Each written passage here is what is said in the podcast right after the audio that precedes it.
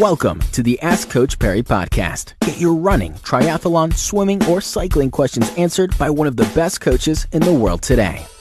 The next edition of the Ask Coach Parry podcast. Uh, Lindsay Parry with me. I'm Brad Brown. Lindsay, today's question comes in from Deepak. Uh, Deepak wants to know. He says he's got a uh, he's got a mild meniscus tear. He's consulted a arthroscopist, I think it is, uh, who's ruled surgery out uh, as of now. He says he wants to run the Comrades can he run it? He's completed a full marathon in 355 and he's done a half marathon in 145.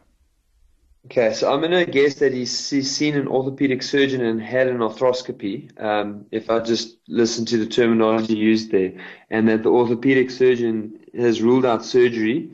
Uh, and I'm assuming that he hasn't ruled out uh, exercise. Um, so those are kind of the, the, the guesses I'm taking for now. So there's, there are three important points that I'll probably make about uh, this guy and whether or not it's possible for him to finish, for for uh, Deepak to finish comrades. Um, the first and very important is the reason for the meniscal tear.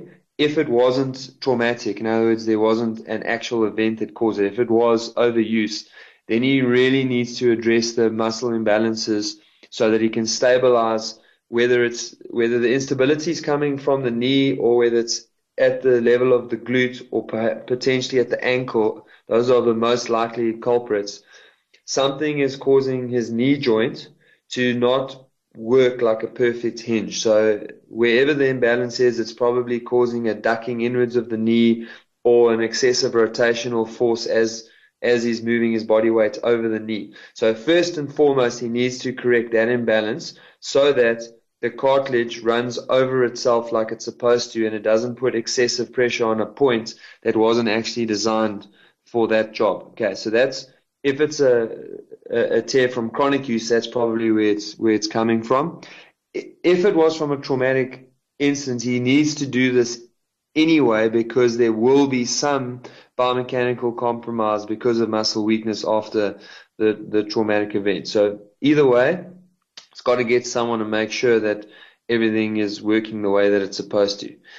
The second part is he's really going to have to build this up slowly uh, because he doesn't want to aggravate that meniscal tear and he certainly doesn't want to start causing an osteoarthritic condition. And then the final thing is he's going to have to rely quite heavily on cross training. So I definitely would not recommend that he runs more than four times a week. Um, so three, two, four times a week, and then he heavy, heavily supplements that with some some cycling. That'll certainly give him the cardiovascular fitness and strength uh, for the for the up run. So it would be possible, but very importantly, needs to be com- in communication with the surgeon, so the surgeon knows what he's what he's attempting to do, and so that he doesn't jeopardize the long term um, health of that knee. All right, fantastic, Deepak. I hope that helps. And so, yeah, don't forget if you can get uh, you can get your questions in as well. All you have to do is get over to askcoachparry.com and you can get it in right there.